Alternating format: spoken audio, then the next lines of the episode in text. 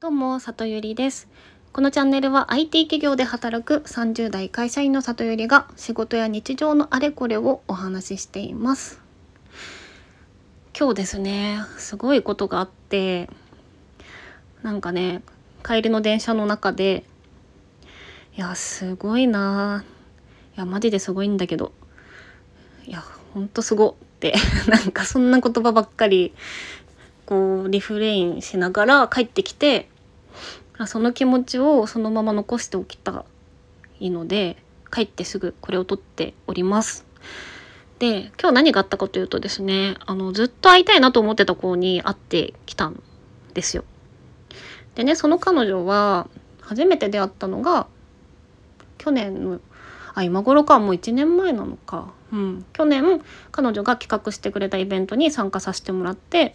まあ、そこでちょろっと話はしてたんですけどあのきちんと会ったことが今までなかったんですよ。で会いたいね会いたいねって言いながらもなんかズルズルしてましてでなんかこう数ヶ月前くらいからやっぱちゃんと個人的に話をしてみたいなって思っていてで先日その子があの主催してる場があるんですけどそこに参加させてもらってで話そうねって言ってたんですけどその場では、まあ、ちょっとハプニングがあってあの全然会話ができなくって、まあ、それもあったのでじゃあ2人でご飯食べようって言って今日会ってきたんですね。でなんか何がすごいかったかっていうと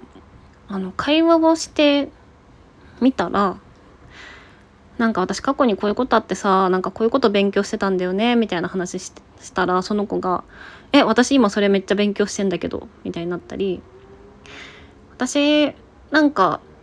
こうこうこういうことがさなんか世の中で起きてるけどさこういう原理なんじゃないかと思ってんだよねみたいな話してくれて「え私もこういうふうに考えてたんだけど」みたいな話とかなんか彼女が言う話とか考えてることがなんかリンクしすぎてびっくりしちゃったの。でねなんか私が今一番尊敬しているあの、まあ、とある女性のコーチがねいるんですけどなんか日本で30人くらいしか持ってない国際資格のマスターコーチみたいなのを持っている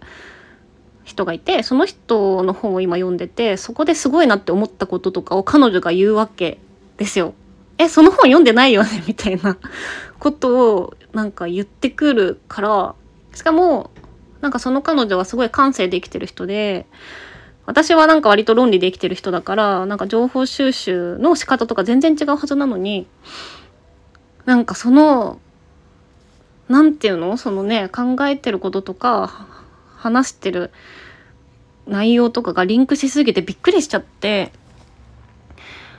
いやこんなことあるんだなっていう感じですね。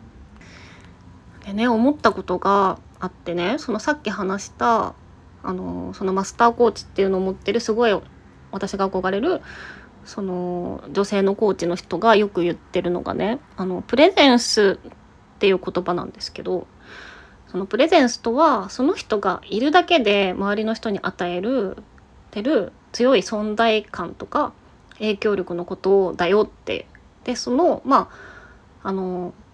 コーチとして例えばエグゼクティブコーチとかになりたいんだったらプレゼンスを高める努力をしなさいと。でプレゼンスは、まあ、その社会性の裏返しで、まあ、人間力みたいな感じですかね多分。そのいかにたくさんの人に会ったり向き合ったりしてるかでこう魂を磨かないとダメだみたいなことを、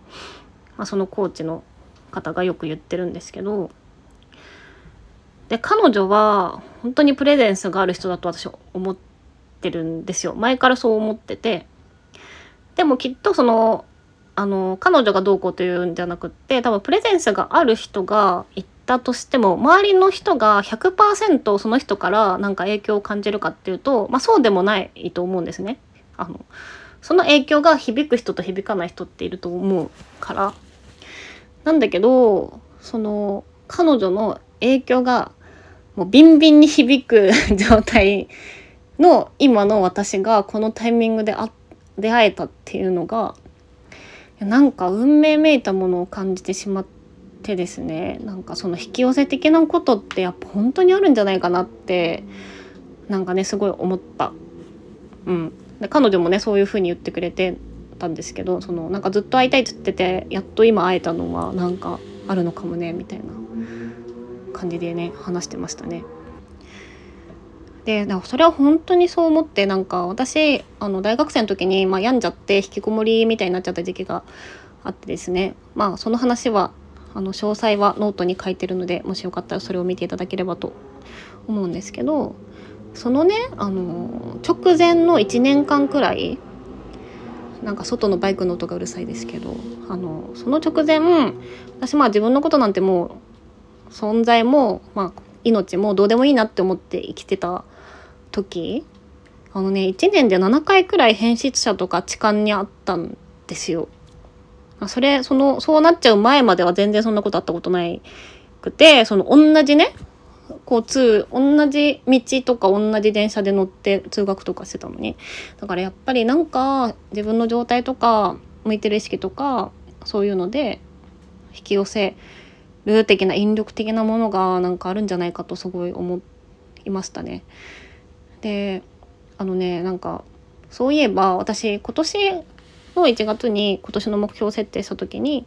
あの去年までは割といろんな人に無作為にたくさん会おうと思ってたんですけど今年はなんかテーマ自分と向き合うってテーマだなってなんか思って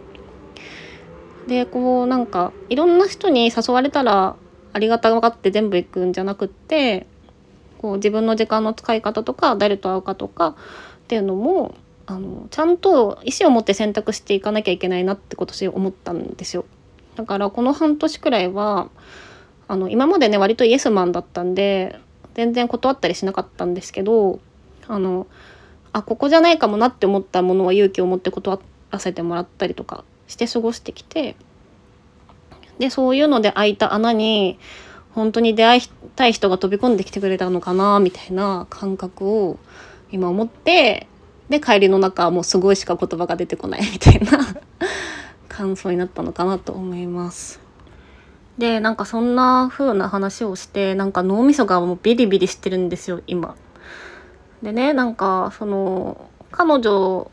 と直接そのこういう話をしたわけじゃないんですけど私あのあさってから本格的に転職活動を始める予定になっていてエージェントさんに会ったりする予定が入ってるんですけどなんかね昨日まではまあなんか早くこう転職したいし、まあ、多少妥協したりあの、まあ、例えばコーチングもやろうとしてるみたいなこととかもまあ言って隠したりするシーンがあってもしょうがないかなみたいな、まあ、多少妥協するところがあってもとりあえずなんかそこそこの環境に行ければいいやって思ってたんですけどなんか今日彼女と話してあなんか絶対にちゃんと本当に100%心から納得できる会社見つけようっていうかなんかちゃんと動けば見つかる気もしたしなんかねその、うん、そういう覚悟を与えてもらったんですよ。なんか別にその彼女に転職頑張ってねとか転職の話すら今日してないんですけどなんかねそういう気持ちになった。なんでだろう？不思議。うん。なんかそれってすごいなと思ってなんか私今コーチングの勉強してるんですけどコーチングってなんかクライアントが設定した目標にあの近づけるようにあのいろいろ対話をしながらサポートしてあげるする仕事ですけどいやなんかどんなコーチング受けるよりもこういう出会いでこういう人と話をして受ける刺激の方がすげえわって なんか思っちゃった。ですよ。なんかそのぐらいすごかった。本当に。はい。ちょっとまとまりのない話なんですけどそんな感じでした。でねまあその彼女はこれを聞いてくれてるかわからないんですけどいや本当にありがとう。本当になんかまた何かねなんか一緒にできることもある気がするからいやこの絵を本当に大切にしたいなと思いました。とりあえずほんなんか、ま、次のアクションに向けてなんかメンタルがすごく、うん、元気になった。なんかね生きる力を与えてもらった気がするからちょっと明日からもねもう一段頑張ろうかなって思った感じです。はい。ではここまで聞いていただきありがとうございました。またね